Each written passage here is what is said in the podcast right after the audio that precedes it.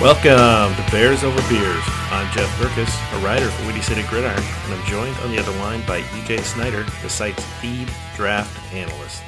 EJ, we got a win. How you feeling?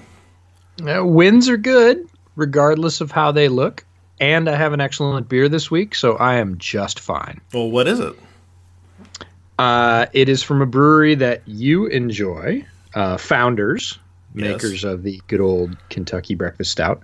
Uh, this is their Underground Mountain Brown, uh, Imperial Brown Ale, brewed with Sumatra coffee, aged in bourbon barrels.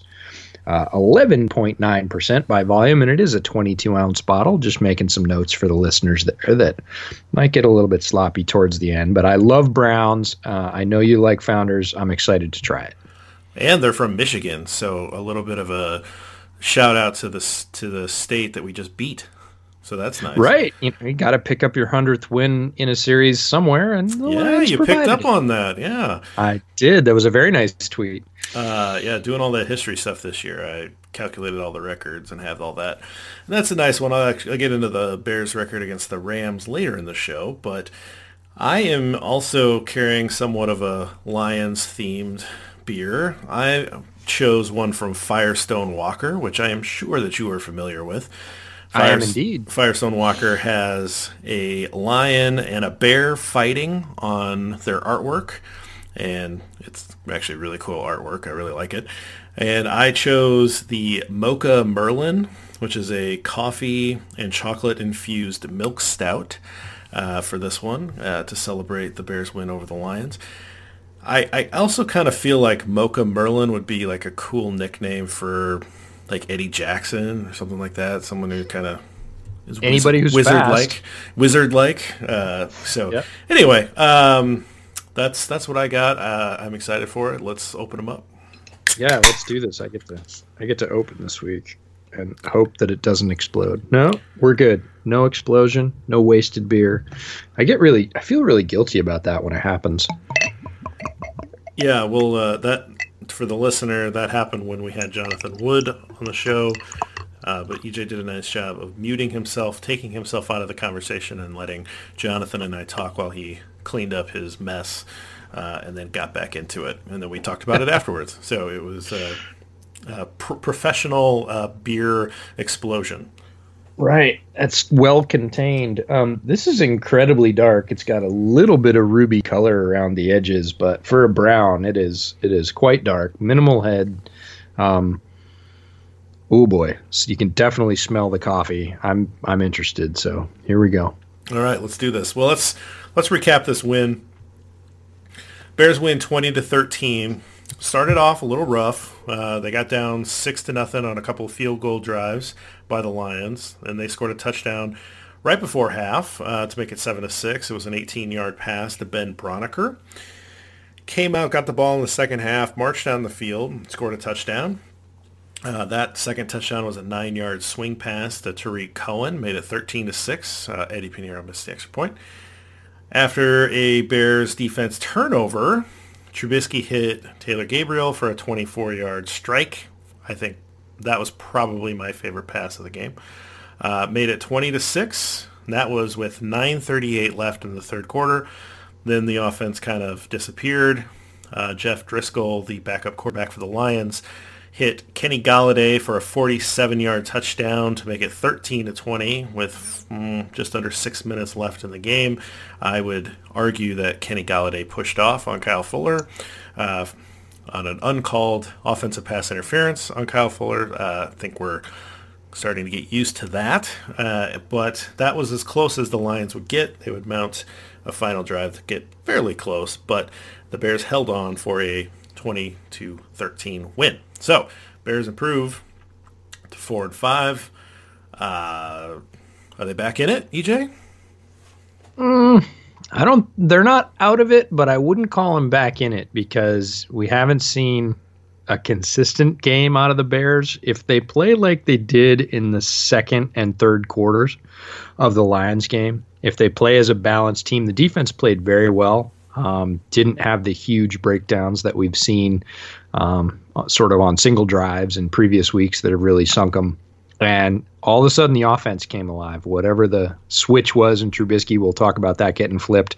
But we got to see the offense kind of as intended, as Nagy intended. And you know that affected the defense as well when the offense started holding up their end of the game and pushing the lions down the field you could see the defense come out and you know play with a lead play charged up you know they were like welcome back guys let's do this as a team so if they play like that um, they've certainly got a chance in just about every game they're in because the defense is still very good and when the offense functions even at a sort of minimum or medium functional level they can beat people. Does it mean they're back in this year? Mm, they're they're still on prove it status with me. I don't have a ton of trust in that that they're going to show up and do that every week.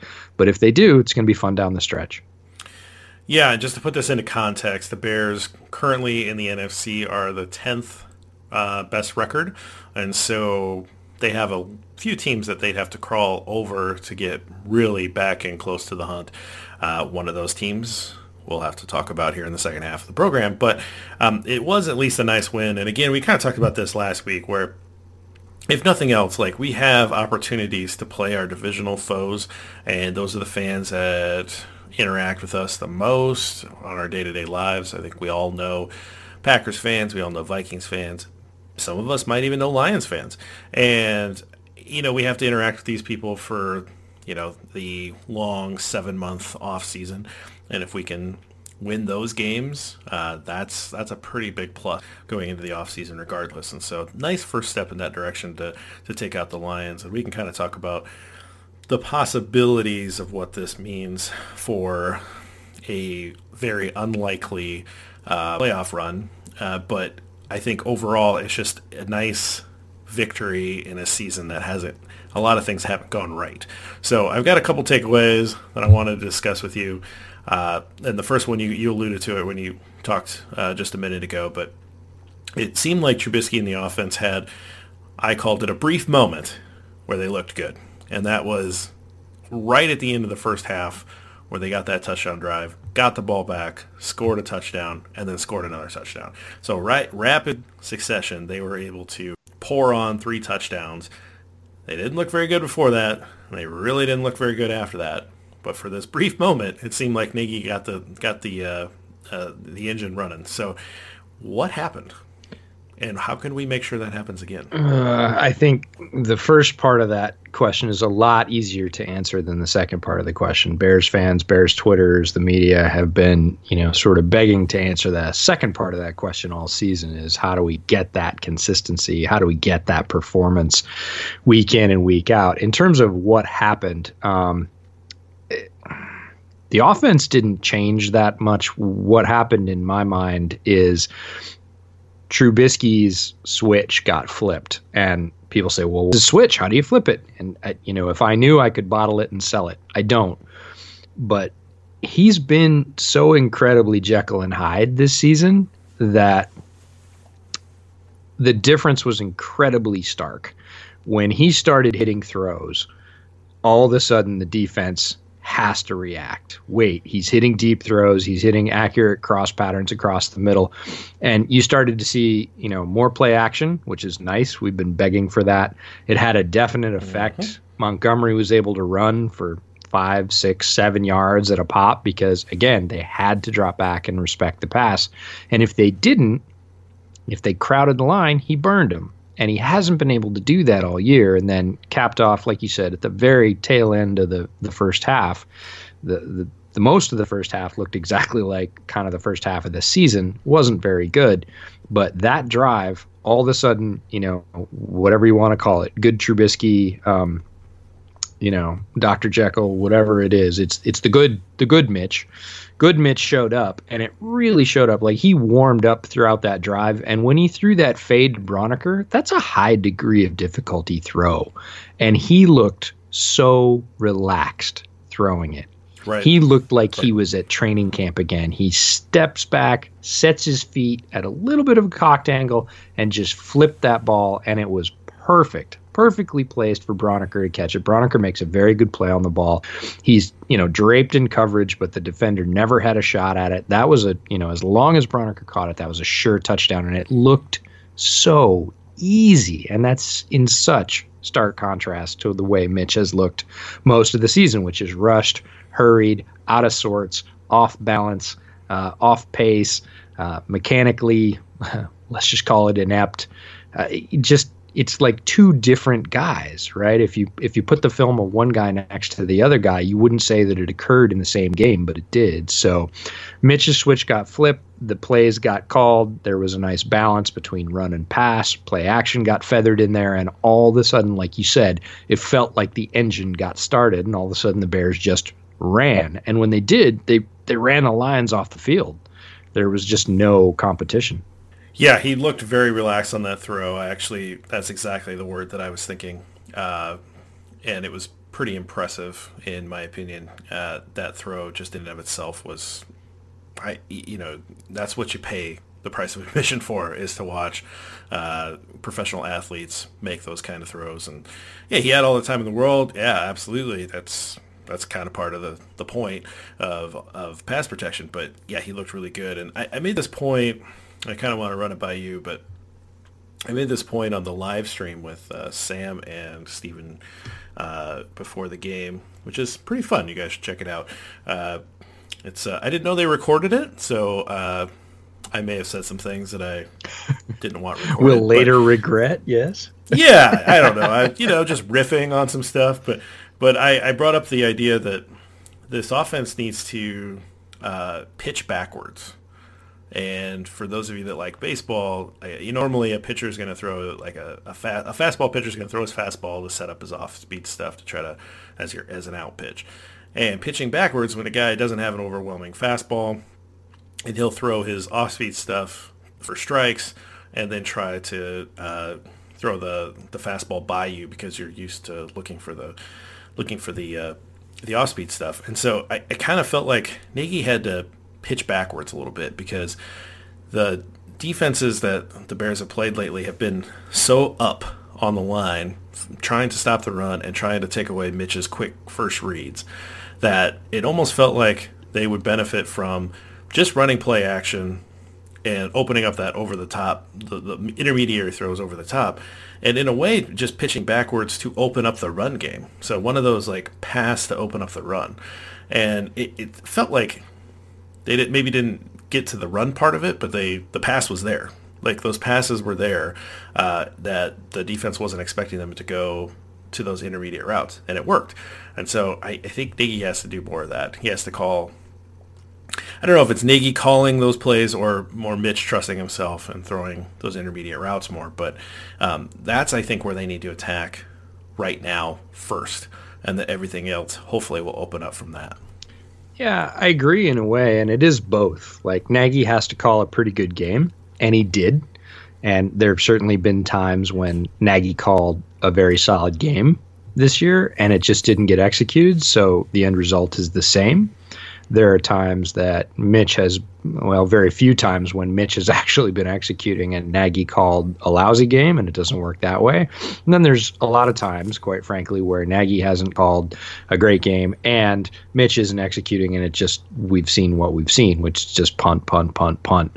And so it was very nice to see all the cylinders fire, to see Nagy call a nice balance of crossing routes, um, intermediate downfield throws, uh, play action, runs to Montgomery, actual handoffs to Montgomery to take advantage of that and pick up those chunk yardage when they started to drop back and take the throws. It just felt like he had the right calls at the right time to keep them off balance. And there were a lot of good gains right in a row. And it was a bit startling because we haven't seen it all year.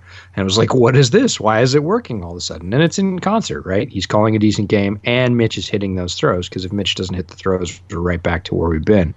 So cool to see it all work. Um, cool to see the sort of plan come to fruition and and yards get gained and touchdowns get made instead of field goals and trying to scrape by on a great defensive effort. Instead, putting real pressure on the other team by saying, "Hey, we scored a touchdown. What are you going to do?"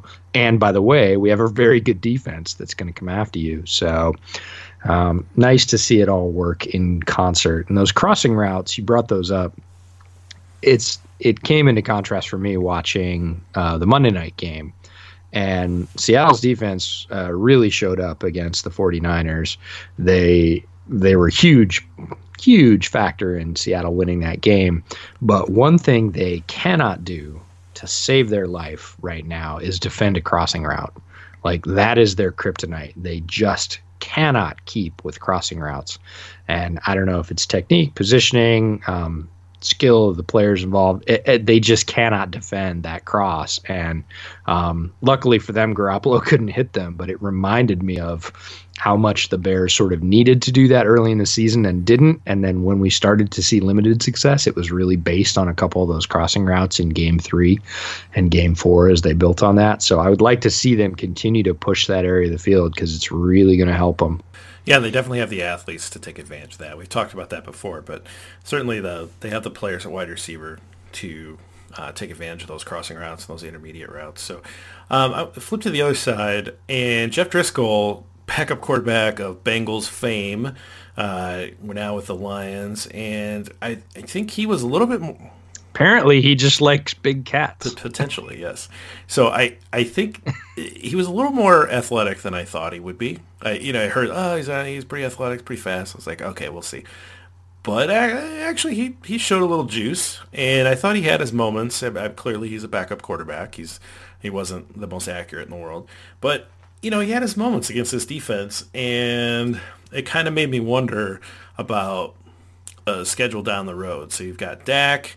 Uh, Prescott, who's playing incredibly well in Dallas right now. Obviously, you've got Patrick Mahomes still on the schedule. Uh, and, of course, you've got Mr. Aaron Rodgers, who still a pretty athletic quarterback. Uh, did you see anything from the athletic Driskel that makes you worried about facing a guy who's a more competent passer but has that athleticism down the road? Um, it will hurt uh, if you get into a guy like you said, like Dak is playing at a at a higher level certainly than Jeff Driskel, but a fairly similar athlete. And I know some people will balk at that, but Driskel's an incredibly good athlete. He tested very very well.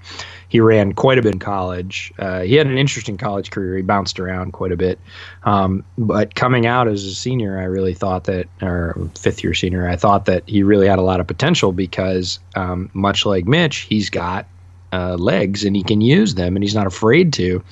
Problem with him is he's streaky in the pass. Um, when he's hitting, he looks really good, but when he misses, he misses pretty badly.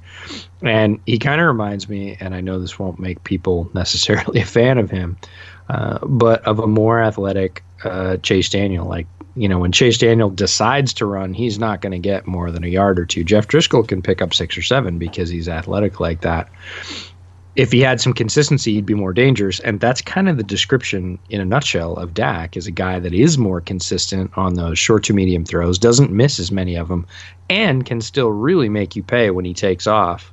Athletic rusher, well built, um, can take a few hits, so he's not going to be afraid to leave the pocket. Um, yeah, Dak's going to he's absolutely going to be more of a challenge uh, for the Bears, and they are going to have to sort of shade a guy to account for him. They're not going to be able to leave that 15 yard gap in the middle of the field because if they do, at least two or three times a game, Dak's going to take advantage of that. And again, on the Monday night game, I don't know if you watched it, but that that was the winning play was Russell Wilson going, "Oh, you're going to leave me like 18 and a half mm-hmm. yards up the middle of the field? I'm absolutely going to take off and get every yard I can to get our kicker closer." And did, and they ended up winning that game. It's the same thing with Dak. He's going to see that not every play. He's not Lamar Jackson, but he's going to see that a couple times a game and if you don't fill that middle slot with a floater, which is uh, this is a concern with Trevathan out, right? They're they can't exactly right. spy him, but they can't leave a 20 yard alley in the middle of the field. If they do, and the defensive line loses contain, he's he's got a free first down or more. Yeah, and probably the best thing going on Twitter right now is the Dak warm up, where he's all he's doing is just kind of flipping his oh, you like that, and then people you? set music to it. Uh, yeah, is that your I, new well, workout I, routine? I mean, I think I might throw out my back if I was doing that that routine. But uh, it is one of the funnier things oh, is man. to. I, I mean, there's been a few of those like this person dances too, and then they they play a song, and you know it's funny. Right. I don't know why, but this one just kind of chuckled because a couple of the songs that people have put on there really do look like he's he's doing dance moves to it. Uh, so it's it's pretty great. So check that out, yeah. Dak dancing. All right, well we'll we'll we'll save more Dak talk for when the Bears play the Cowboys, but it just it came to mind when I was like, ah, if we play a a quarterback actually can throw the ball uh, with consistency, I'm I'm a little worried about what this athletic quarterback can do to this defense, and I'm not quite sure exactly what was lacking there. But we'll get to that a little bit later. We don't uh, we don't have to worry about athletic quarterback this week. So um, one note that came up on the broadcast that I did not realize, uh, and I wanted to bring it up. The Bears are leading the league in dropped passes. They are tied for first with the Browns and the Colts, 15. So in a year where Trubisky's clearly not, I mean, he's just not playing well at all, to compound that with 15 dropped passes is a tough beat. I was really surprised when you brought that up. Um, again, I watched this game at my local watering hole uh, because they have Sunday ticket and it was not the uh, premier game playing, so I didn't get the sound, so I didn't hear that stat. And it's shocking to me in a year when they're not passing that much. I mean, we've certainly had games where they passed too much. Let's be honest, but overall, doesn't feel like they're throwing all that often because look, they're not sustaining a ton of drives. That just makes less offensive plays overall. It feels like the Bears might have and I don't have the numbers in front of me, so I can't say this is true. Feels like they might have might have the least passing attempts of all three of those teams, and have still matched them in drops. That seems to be a shocking stat to me. Yeah, I was a little surprised too when I heard it, and so I had to, I, I wrote it down on our agenda, and then you questioned it, and so I was like, all right, well, I guess I better look this up because I better make sure I'm not giving us bad information. Well, we sound stupid. yeah, exactly, but no, I looked it up, and, and it's it's legit, and I imagine that the Browns have passed more than the Bears. The Colts, uh, that might be close. They're pretty they're a pretty balanced offense, but uh, yeah, I mean they have more drop passes than the Dolphins.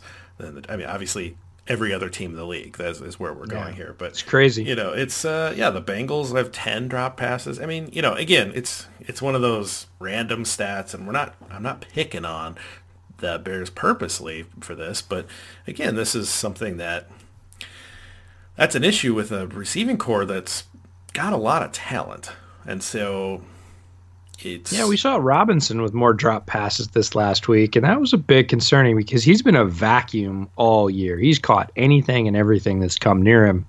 Last week we saw a couple that he put on the ground that maybe he could have had. They were a little bit more questionable. This week we saw two or three feels like that he dropped. And that was to me very surprising. I was like, oh, who dropped that? And he stands up and it's 12. And I'm like, oh, really? That doesn't, you know, that surprises me because he's been catching everything since camp.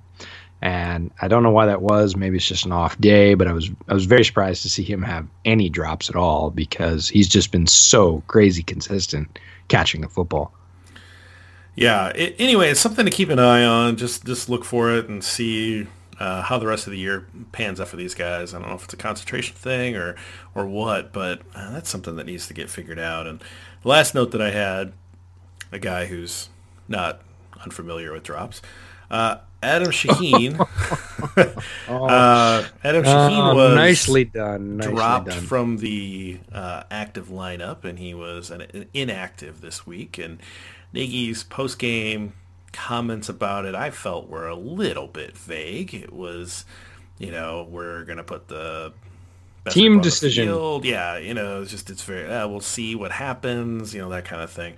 Uh, I, you know, they're they're mixing some stuff up. Uh, obviously, this was uh, the week that they moved Cody Whitehair back to center. You know, flipped Daniels and and uh, and Whitehair back.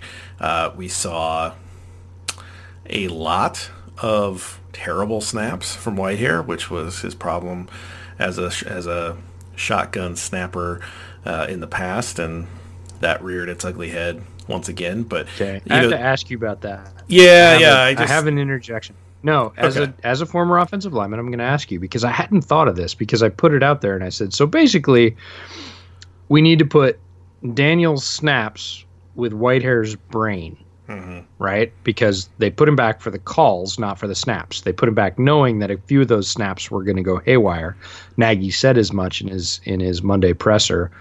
Um, so here's the thing, and you've played the position and I haven't, so I'm going to ask you: Is it possible for the guard to make the calls? I don't know. I don't think. I, well, I, I feel like. Uh, I mean, I played, you know, high school football, so whatever. Sure, but, but, but it, whatever. I, I felt like I, you know, I, it was my responsibility to know the tackle's job and the center's job, and the other guard would need to know the other tackle's job, right? So, yeah. in, in our lineup, we it just happened to be that the guys that were uh, the most like football intelligent happened to be the guards, and so it kind of worked that way for us. But I don't know that that's normal. I think that you know this that's what the center's job. Center uh, calls the protections, and I I think in it. Yeah, see, that, that's always been the thing, right? Is I just didn't even think about it because it's always the center's job, right? The center right. calls the protections, the center calls the sets, the center makes the adjustments. Um, on certain time, on certain teams, that guy's got um, you know half as much power as the quarterback does to to change set, change protection, um, change angle, all that stuff. And and I just thought, huh, what if you could leave Daniels at center, where he seems to have been very consistent snapping the ball, but apparently they're interested in Whitehair making calls. What if you could leave him at guard and have him do it? Like, is that even possible? It had never crossed my mind, and somebody brought it up. And I think it was Lester actually that brought it up on Twitter. He said, "Well, couldn't he have done that from the guard spot?" And I was like, "I'd never even thought of that because I've never heard of a guard making the calls." So no, I think that part of the the comfort level of keeping or of making the switch at the beginning of the year was that Kyle Long was at right guard. Sure. And when you when you lose Kyle and you bring in an inexperienced guard and you have him next to an inexperienced center. And you have an inexperienced quarterback who sounds like he's probably not making the right protection calls or not comfortable with picking all of that up yet that that is kind of a recipe for disaster so you put a veteran back in between those younger guys or those inexperienced guys at guard and that's where you're you're hedging your bets. And like you said, you feel comfortable with some of the bad snaps that you know you're going to get. And that's what I've been saying all about all off season and leading up to this season is that Whitehair to me seems like a natural guard. He looks more like a guard. And then just the fact that he doesn't snap well, I, I mean, I couldn't do it either. Like to me, guard always felt right. And when I played center, it always just felt weird and I was worried I was going to mess up the snap. And so to me, he just he should be a guard. And so that is that's not permanent in my opinion. I don't think that this this arrangement is permanent. I think Whitehair goes back to guard eventually, but they've they've got a problem and I think it involves Trubisky and not being able to make the right calls. You had a veteran quarterback in there that could come up and set the protections. You would keep Daniels there. But I, I do think it's it's kind of a everything's not going well right. situation. It did seem like the run blocking was a little bit better. Um, I, again, I haven't gone back and done the deep dive in the all 22, but um, there were definitely some big holes there for Montgomery that didn't seem. Now he got stuffed a couple times for sure, but in general, it didn't seem like there were the jailbreaks up the middle that we've seen occasionally in pass protection, and the run protection seemed you know the run blocking seemed um, generally a little bit improved. There were there were some good strong runs of six or seven yards, you know, between the tackles. So I wasn't terribly upset with the switch. A lot of people asked me what I thought of it overall, and I was like, hey, run blocking was mm, as good or better, and pass blocking seemed about the same. The downside is, yeah, there were two or three snaps that were not good. One of them was low enough that it really did throw off the play. Um, the other one's Mitch. You know, he's athletic enough. He seemed to recover. It's not great, but it wasn't a killer. So overall, maybe a slight plus in the switch. But um, I just wanted to ask you about that because I I had never even considered the guard making the protection calls, and I was like, is it even possible, or do you need to be sort of out at that pinnacle position and be able to see both ways, or I mean, is there something technically in the position? I didn't know, so I figured I'd ask. But back to Shaheen. Oh man, and the tight end situation in general, like I'm going to throw something out there. It's not a take, it's just a what if. Like um, Burton hasn't given the Bears a lot this year. Um, he struggled with injury. He's was never going to be a great blocker, but even in the passing game, he's not clearly open. Um, he hasn't been producing big plays. I can't think of a single big play that he's produced. He's made some receptions for sure, made some first downs, and that's that's a key role. But what if if he's not right, they put Burton on IR? They gave Holtz some more opportunities at tight end because he's played quite well there. Um, and you elevate a guy like Jesper Horsted in that receiving role and just see what he can do because at this point, what are you going to lose? The blocking doesn't go down. And if, you know, if Burton's still struggling with an injury, why would you not sort of shut him down and then, you know, feature Braunecker and Horsted a little bit more in the passing game and let Holtz do the blocking? Yeah, I think that makes sense, and I think that's where I was going with this. Was we're starting to see a little bit of uh, acknowledgement that the original crew that the Bears were rolling out there, or their original alignments, uh, yeah, hey, it's not working, so let's mix it up.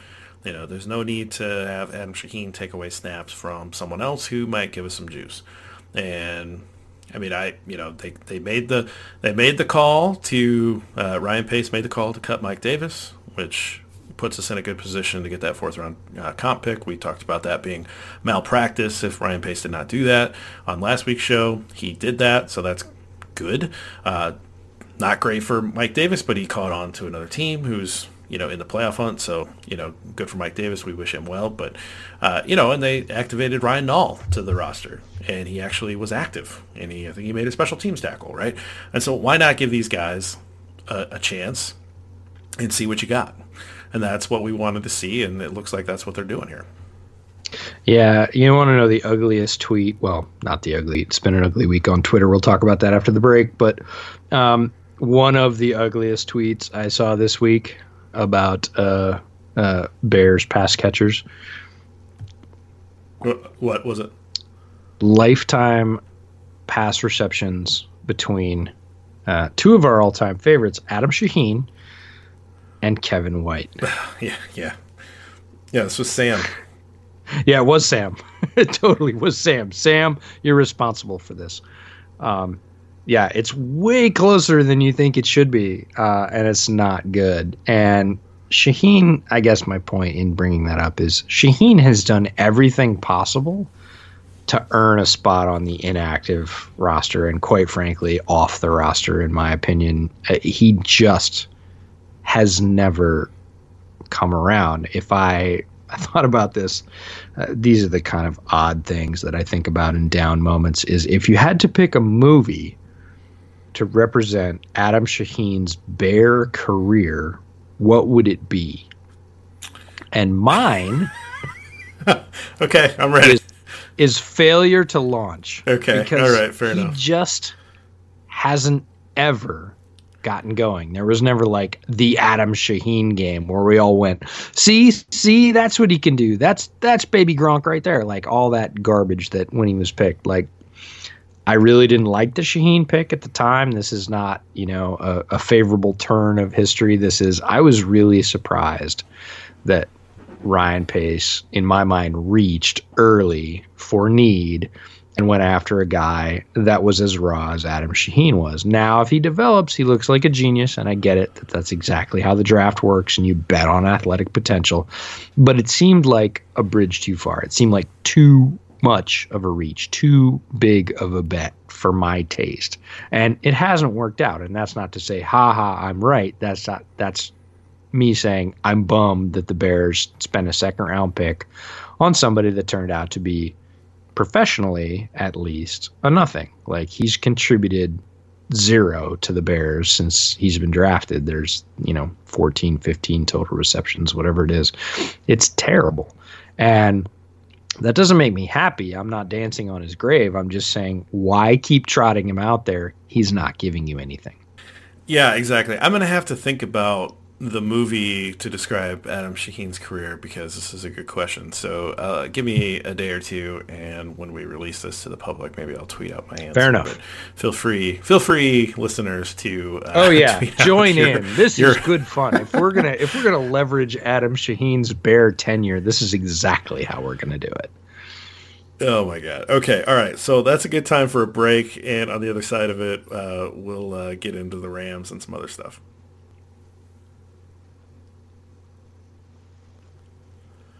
All right, EJ, we're back. I uh, was thinking about one of the topics we want to talk about before we got into the Rams game was the current state of Bears Twitter, and with you talking about movies, uh, movie title. I don't know. Right now, it feels like maybe we're in Mean Girls, something like that. I don't know. It feels like the state of Bears Twitter has just kind of gone into Can I everybody's angry. can I go farther You know- and darker? Can I do that? Go for it. Apocalypse now. Well, you know, that's Just yeah. love the smell of napalm in the morning. I mean, that's what it feels like. And the reason this comes up, and we talked about this before the show, is I tweeted out one thing, exactly one tweet uh, on the Monday night game. So every once in a while, when you're spending this much time on football and and podcasts and prep and posting and answering comments and all that stuff, it's really cool to just watch a game as a fan. And I didn't have any skin in the game for Seahawks 49ers. Yes, I live in the Pacific Northwest. Yeah, I follow the Seahawks, but I don't care if they miss the kick and lose the game. It's it's not my thing. The Bears are my team, right? I get it. So I just went and watched at a bar as a fan, and yeah, I was full of Seahawks fans, and that was fine. But the only thing I tweeted out was this exact tweet, and listen to it very carefully. I'll read it verbatim. It says, "Just because I want to see the world burn, colon, can you imagine if Trubisky just threw the pick that Russell Wilson did? It'd be pitchforks and torches time. Period. Now, I tweeted that out right after Wilson threw a devastating pick. They were on about the 25 yard line of the of the San Francisco 49ers. If they had just run the ball, set their kicker up where he wanted to, he'd had a very good night. He eventually ended up winning the game. He kicks the kick. They put it through the uprights. That's it. They take out a huge divisional win on the road that they mm, kind of necessarily shouldn't have had. They walk out of there the happiest team uh, in the NFC West, and everything is golden. But instead, look, the Seahawks are prone to a little bit of hubris. They thought they were going to have their way with the 49ers, and you know, the linebacker makes a very good play, but Russell Wilson throws a terrible pick right before they set up for the play. I said to the person next to me, What are you doing? Like, I was like, I was fully aware they were going to pass, and I'm like, Why? And sure enough, it turns into an interception, and, you know, there you go. So I tweet that out, not to say, well, two things about Twitter. One is anything you tweet out is a take. And I disagree with this. If I tweet out a tweet that says, What if the sky was green? That's not a take. That's a question. That's a what if. And this was exactly the same thing. What if Trubisky throws that? And it really was a state of Bears Twitter, um, Chicago media. Like, what would happen to Trubisky if, with the game on the line and a field goal in reach, he threw that pick? Like, he would be devastated. He would be tarred and feathered at this point, I think, because it's become that toxic. And the second thing about Twitter right now is you cannot put two names in a tweet without people thinking that you are comparing those two people directly. So I got a ton of don't you understand that Russell Wilson's a better quarterback? Question mark. Um yeah, yeah, I get it. I, I think Russell Wilson is probably the MVP of the league right now. He is probably the quarterback playing the best. He had a ridiculous touchdown to interception ratio. Thank you for all the Twitter users who reminded me of that. Yeah, I got it. Russell Wilson is great, probably the best quarterback in the game right now. Trubisky, on the other hand, arguably, measurably, almost the worst. 31st, 32nd, somewhere around there. So, yeah, I got that. I got a difference. I didn't say that Russell Wilson deserves some slack or that Trubisky doesn't or that Russell is getting an unfairly easy ride or that Mitchell is anywhere near as good as Trubisky. But I got accused of all those things from from you know uh, readers on Twitter. Um, I got called some very nasty names, which was also fun. Thank you for that. And I also got, you know, Don't you know anything? Bad take, AJ. Um, okay. Oh. Yeah. I was like, A, it's not a take. B, I'm not AJ, but great, great tweet. Nice, nice work. So it's not a take. It's a what if. Imagine if this had happened. Um, but people can't think that if you put something on Twitter that is A, not a take, and B, that you're not directly comparing two people who are obviously quite different. Somebody said it's like comparing apples to Russell Wilson. I was like, Yeah, that's fair. I was like, well, yeah, but I wasn't comparing anything to Russell Wilson. I really wasn't. I was just saying, can you imagine if that in that spot, Trubisky threw that pick, and he would be vilified, crucified, whatever. Um, so yeah, that's kind of the state of Bears Twitter right now. You can't even throw something out there about, hey, think about this, without people going, you're a moron, and calling you all kinds of nasty epithets. well, this year I've been called uh, the biggest homer ever. Mm. I've been, I've been called a hater of Trubisky. Yeah, Um, uh, I was called which may be one and the same this year. Well, apparently. Yeah. Uh, I've been called um, someone who uses a nerd stat, which guilty as charged.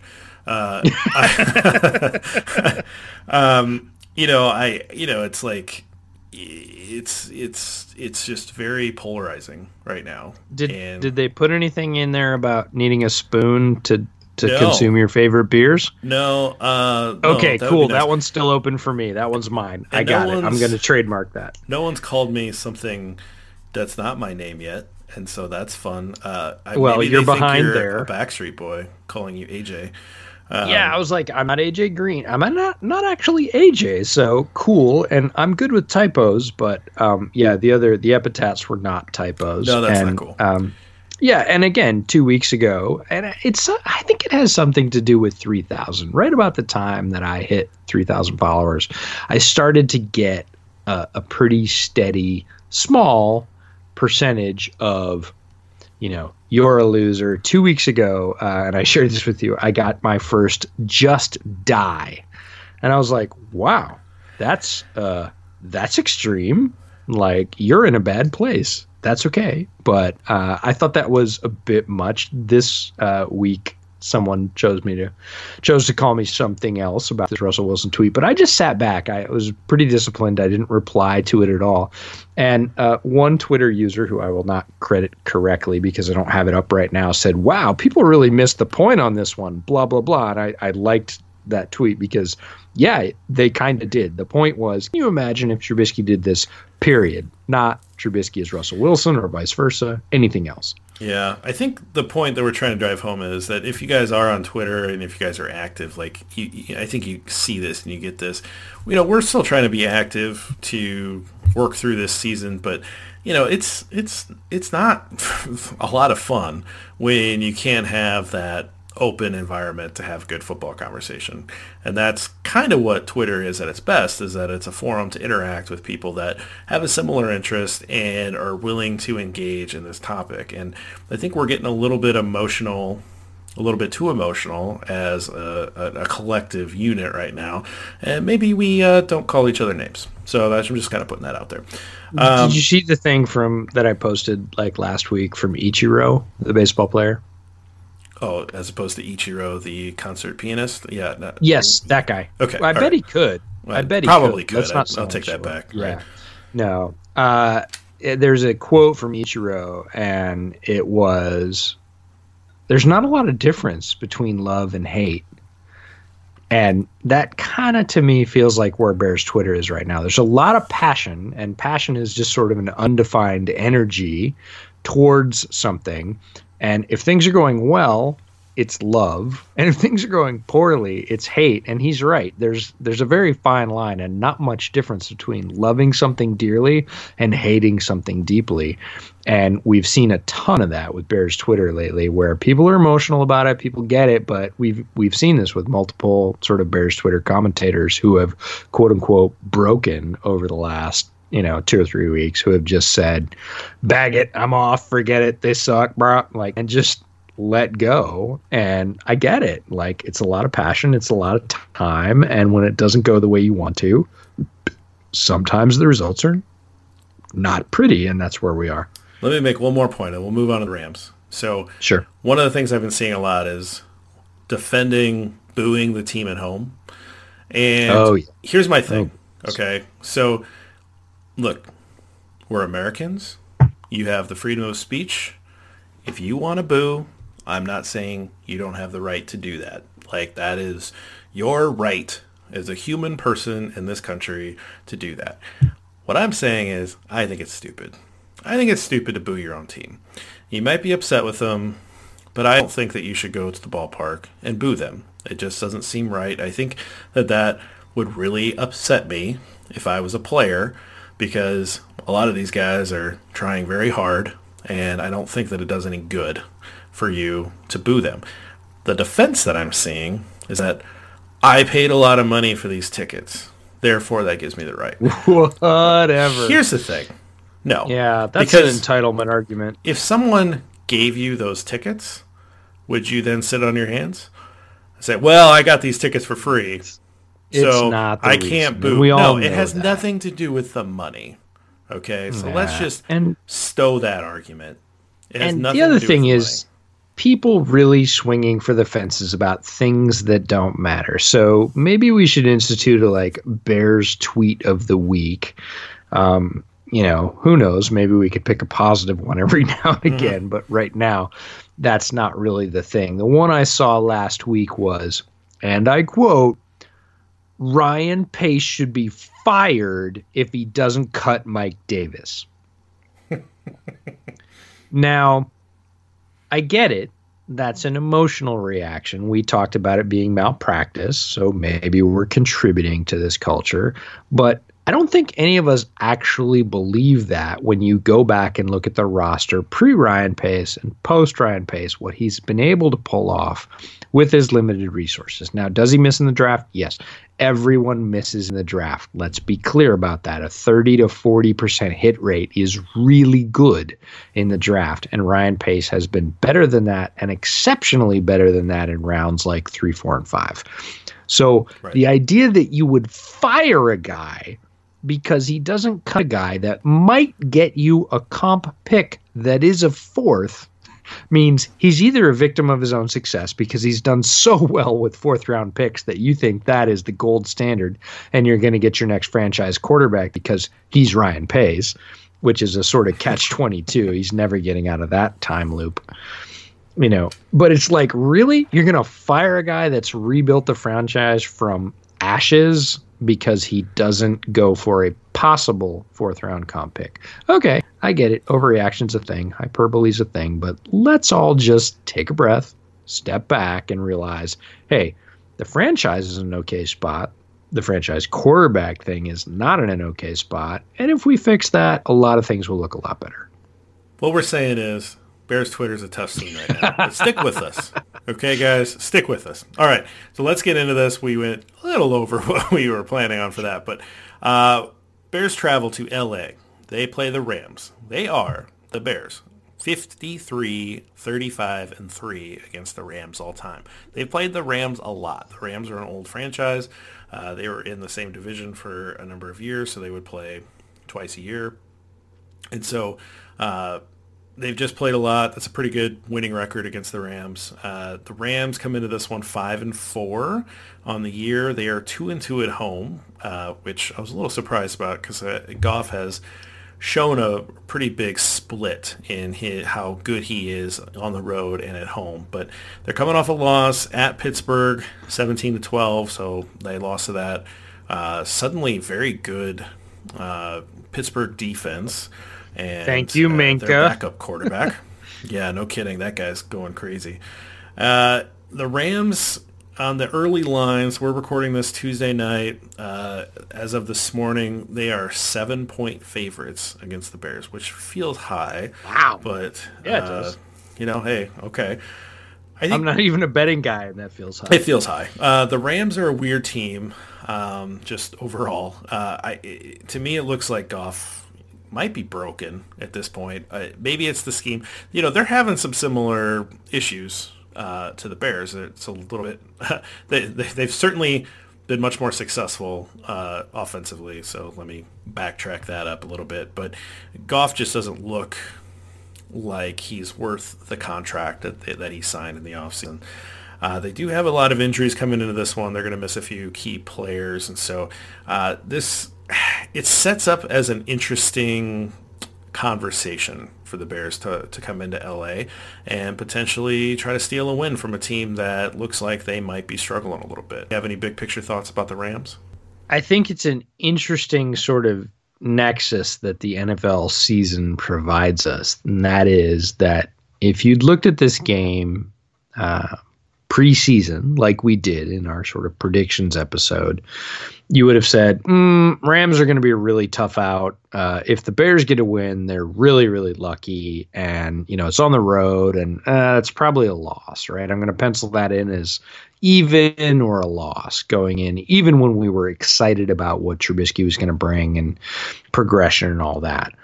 And here we are, uh, sort of roller coaster ride later with has the solution for Goff been offered league wide? And the answer is right now, kind of yeah. Like there's a pretty good plan on how to defend Jared Goff, and and McVay hasn't figured out how to insulate or protect him from that.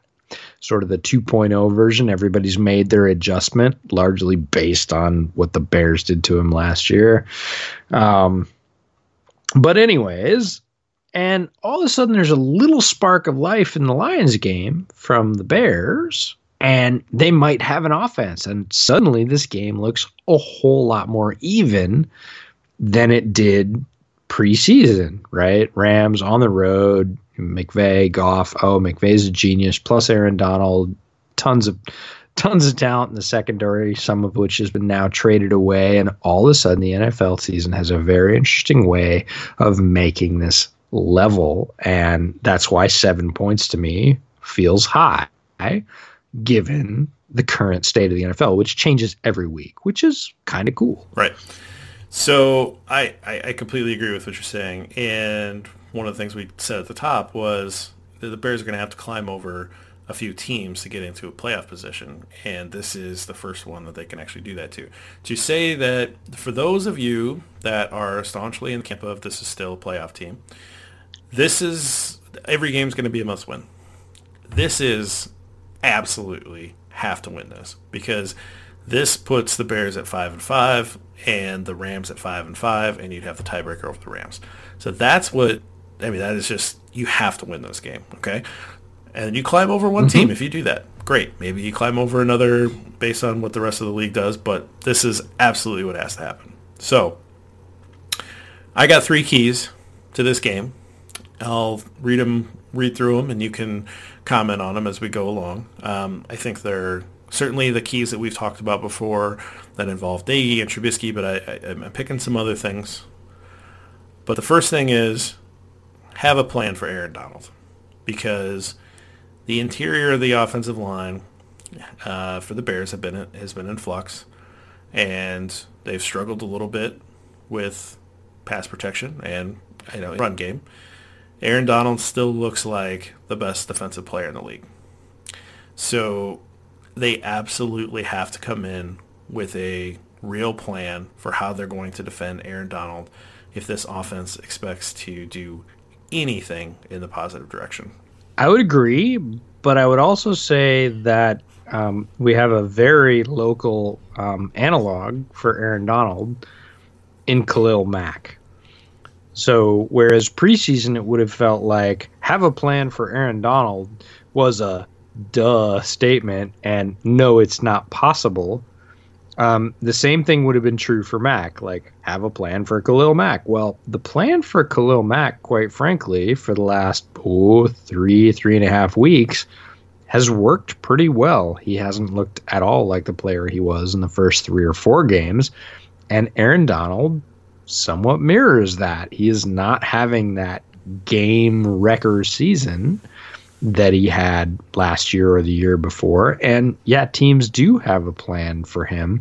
And it does mean selling out a bit. Yeah, you're going to have to put two guys on him pretty much every play, and sometimes three to chip him. Uh, but that tends to be working. Like Donald's stats this year are not great.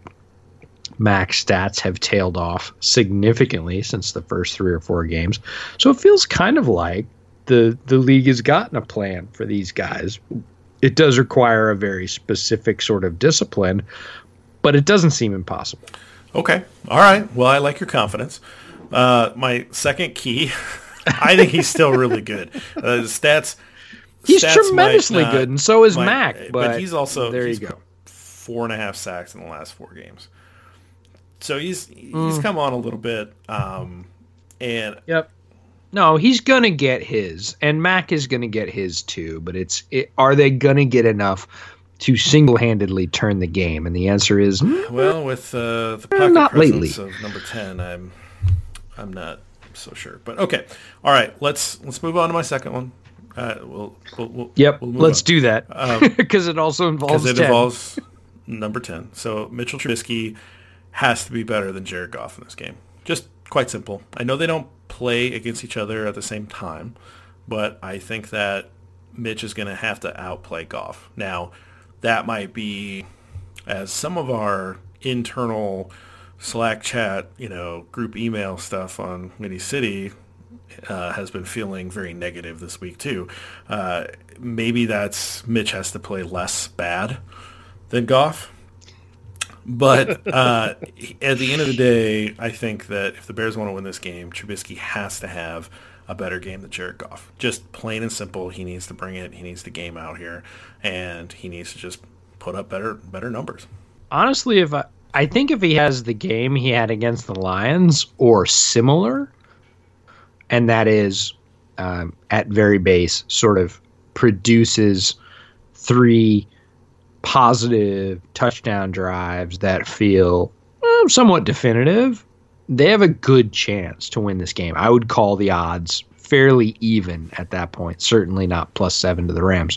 Um, if Trubisky can move the ball, hit those throws, look relaxed, and throw, you know, he's going to have to throw a couple. That's the bottom line in the NFL. Is any quarterback is going to have to throw a couple, and and that throw he that he threw to Braunecker, the throw he made to Taylor Gabriel, that's a couple, right? And those accounted for a bunch of yards and, quite frankly, two touchdowns.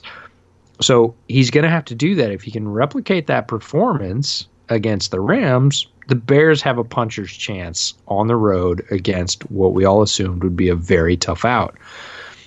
If he doesn't, if he is, uh, for lack of a better term, bad Mitch uh, from the get go, wastes an entire half before heating up in a two minute drill, they might not be able to overcome the difference because the Rams defense is let's not call it lockdown, but it's pretty solid. Uh, they might not be able to climb over on the road, and they might end up losing by three, five, whatever. Um, maybe not seven, but not going to happen if he doesn't light it up a couple of times. If they come out and score early and put pressure on, again, the defense plays very, very differently at that point. And if the Bears defense starts to put the Rams offense under significant pressure, I'm I'm flipping my chips towards the Bears. Well, let's get to the next point with the next key, and it's actually something you alluded to. The Rams defense actually is really good this year. So the Rams and the Bears defense, uh, they are tied for fourth in defensive DVOA. They are just behind, well, not just behind. New England's defense and San Francisco's defense is far out in front of everybody. They are having incredible years. Pittsburgh's actually leapfrog the Bears and the Rams into third place. And Thank the you, Bears Minkah. Are- yep, absolutely. And the Bears and Rams are tied for fourth. And so these two teams that are coming in uh, to play each other, both top five defenses. And so they're both really good. Now, you can make the argument that the Rams offense has been, even though they've struggled, they've been much better than the Bears offense. And so that's probably where that seven points plus the home field advantage for the Rams comes into play. But my key number three is Bears defense has to say, uh, we don't think you're that good. We're the best defense on the field. And they've got to take over and they've got to do that thing that the Urlacher defenses used to do, the Peanut Tillman defenses used to do, is, well, we're just going to win this game. We don't care what the offense does. We're going to take the ball away from you. And when we do that, we're going to score. And I think that's my number three key is that this defense has to want to step up to be one of those great defenses, take ownership, put the ball in the end zone. Yeah, my key, it's a modified version. It's a 3A of your third key, which is Eddie Jackson has to come off the milk carton. This guy has been absolutely flat out missing for most of the year. It's not like he's been solid and underappreciated. It's not like he's been really, really close to a bunch of game changing plays. The bottom line is he hasn't. And if Eddie Jackson gets his head out for whatever reason, finds the form he had last year, and I realize that's a tall order. The form he had last year was look, it was basically all pro. Uh, it garnered him praise from the likes of Ed Reed and one Chuck Pagano. Right? It had him compared to guys on a Hall of Fame trajectory. He's not played anything like that this year. It's not been like, oh, Eddie almost had another one, and oh, he got that play, and oh, if it was just an inch closer. Like Eddie Jackson's been largely missing in action. And if Eddie Jackson grabs one of those picks, decides to turn on his return skills, and puts it in the end zone, this game tilts significantly in the Bears' favor. So not only does the defense have to do all the basics, like you said, have very solid run fits. They had those against the Lions, which was great. Kerryon Johnson was out, but they didn't let the Lions get any huge gains on the ground. They look very disciplined in their run fits. That was a plus. Um, you know, on top of that, let's not have the OPI versus Kyle Fuller, and let's have Eddie Jackson come in and make a splash play. for First fumble, interception, return for 35, 40 yards, something like that, that really gives the Bears some momentum on the road and sort of puts them over the top or gives them an extra boost in this game. I'd love to see it. Yeah, I'm done with that. Uh, well, to uh, last thing that I want to do is I we got called out last week, by the way. Did we? Uh, yeah, we got called out. Someone said um, something to the effect of, "Keep making the picks. It makes you sound scared." Oh, jeez. Picks. Of all the and, things we are, I don't think scared oof, is at the top of the list. Oof. So, I mean, you drink peanut butter porter and admit it. So, scared is not where we're at. so, I think we should do picks if you want to. Sure. Or I'm down. And or I have Silver Linings Playbook, which is what are the silver linings that you're looking for, even if things aren't going right. Sure. So let's do um, both. Let's do both. Okay. We can totally do okay. both. So for me, um, I the Bears aren't going to lose by more than seven in my mind. I think that line sucks. so I think they cover that. Um, well, how do you really feel, JB? Well, I just that's a that's a tough line. Seven points. It is. It lot. seems high They're to me. They're giving the Rams a lot of credit. You know me. I'm not a gambling guy, and that seems like an excessive line. Yep. And so you know, we Sam Householder and I have been doing betting lines all year, and and fairly and so, well, I might add. Congratulations. Uh, Sam's been doing better than me at the Bear stuff. The league stuff, I'm actually doing quite well on. I have like I'm like 12 games over 500, but yeah. um yeah, picking five a week for QB list. I'm doing quite well, so I'm very proud of that. Now I've just jinxed myself. Absolutely, you're going zero and five. That, so, so don't do not bet with me this week. Nope. But nope. but I will say that the Bears cover that. I do. I I don't think that they win this game, but I think that they keep it within seven. Uh, I'm going to go the other way. I'm going to go for lightning strikes uh, the Bears offense again sparks to life for a few drives, not the whole game, because look, we're we're realists, not optimists. They put up a few points. Defense contributes a couple of plays. I'm going to go on record and say Khalil Mack finally finds his groove, gets a strip sack. We haven't seen one of those since like what week? Four? Uh, been a while. Yeah. yeah, four or five. Like Khalil Mack finally figures out that arc, gets to Jared Goff, who, as you alluded to, not the most athletic guy, not a, not a statue, but not the most athletic guy, and you know forces a fumble. Somebody like, let's just go, let's just go all the way. Bilal Nichols recovers. Uh, okay, sure, why not? Let's be oddly very specific. Let's be oddly specific. Right. And Eddie Jackson or Fuller or Prince Amukamara God forbid, catches a ball. Right. and goes the other way for a few yards again, at least setting up a field goal, possibly a touchdown if the offense is kind of sparking. Tarik Cohen found some life last week. He seemed a little bit more properly used and, quite frankly, explosive. He did score. Right. Um, the one thing that really sort of bugs me about the Bears offense is they don't seem to be able to do the lateral stuff behind the line effectively. They don't have their players moving forward when they catch the ball. The difference between Nagy's offense and almost everybody else in the league is when that swing backer or um, sort of bubble screen guy catches the ball, he's moving forward. In Nagy's offense, he's almost always moving sideways when he catches that ball, and he gets tackled for, you know, subsequently a yard gain or two yard gain. Everybody else seems to be attacking that sort of mid gap. I'd like to see a little bit more of that, but the Bears they get a couple of lucky bounces. They get the defense contributing, the offense contributes a little bit, and they beat the they beat the Rams on the road. Let's say by three. All right. There you have it. We made our picks, so no more coward calls on us. We, we, we well, you can call us cowards, but not for that. But not for that. All right. So let's get to the beers. Uh, the Mocha Merlin, Firestone Walker, I, it's really good. Uh, I like milk stouts. They're usually pretty smooth, um, but this one has a really good balance of chocolate and coffee. Uh, so it's not some of the times when you see coffee, it it kind of overwhelms coffee. And if you're into coffee, great. But that's that, it's not generally what I'm looking for in a beer. So I don't I don't mind a little of it, but I don't want it to be like so heavy that it just kind of knocks out. Uh, but chocolate really balances that out. It's a nice kind of a chocolate milk kind of deal there, and yeah, definitely would drink that again. And it's a nice little celebration for beating the Lions. What about you? Uh, Founders Underground Mountain Brown um, is everything is advertised. It is imperial, which means high alcohol. Beware. Um, Sumatra coffee. Yep, you taste that on the very first sip on your lips. Uh, it it doesn't go anywhere. That note is very present through all of it. Is it overpowering? It's not and it's balanced kind of fortunately or unfortunately by that aged in bourbon barrels, which contributes again to that imperial sort of alcohol. Um, a little bit sweeter, a lot of a lot of kick.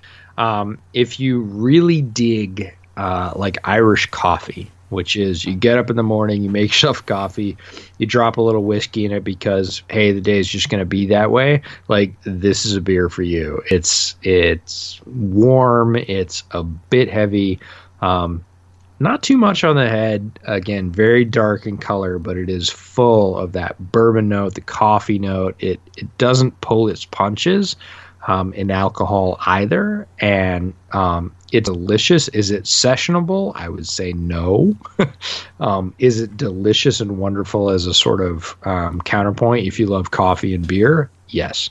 Absolutely. So um, always track our work on Windy City Gridiron. Check out the other great podcasts we have with Lester Wiltfong, Robert Schmitz, um, Bill Zimmerman, which is a fantastic ad. Um, you can follow Jeff on Twitter at Gridironborn. You can follow the podcast at Bears Over Beers, not surprising. Me at the Draftsman FB. And, you know, feel free to call me names because, hey, everybody's already broken that seal this week. But until then, look forward to the Rams. Um, pretend you're going to the game because, hey, if I could, I would take a shot in sunny Los Angeles. Seems like uh, visiting fans have kind of a pass there. Um, there's been a running joke about uh, the balance of fans in the Rams slash Chargers Stadium. And until then, hey, stay with this team. They're still turning it out and figuring it out. And if they do, they could make it really interesting down the stretch. Until then, go ahead and bear down.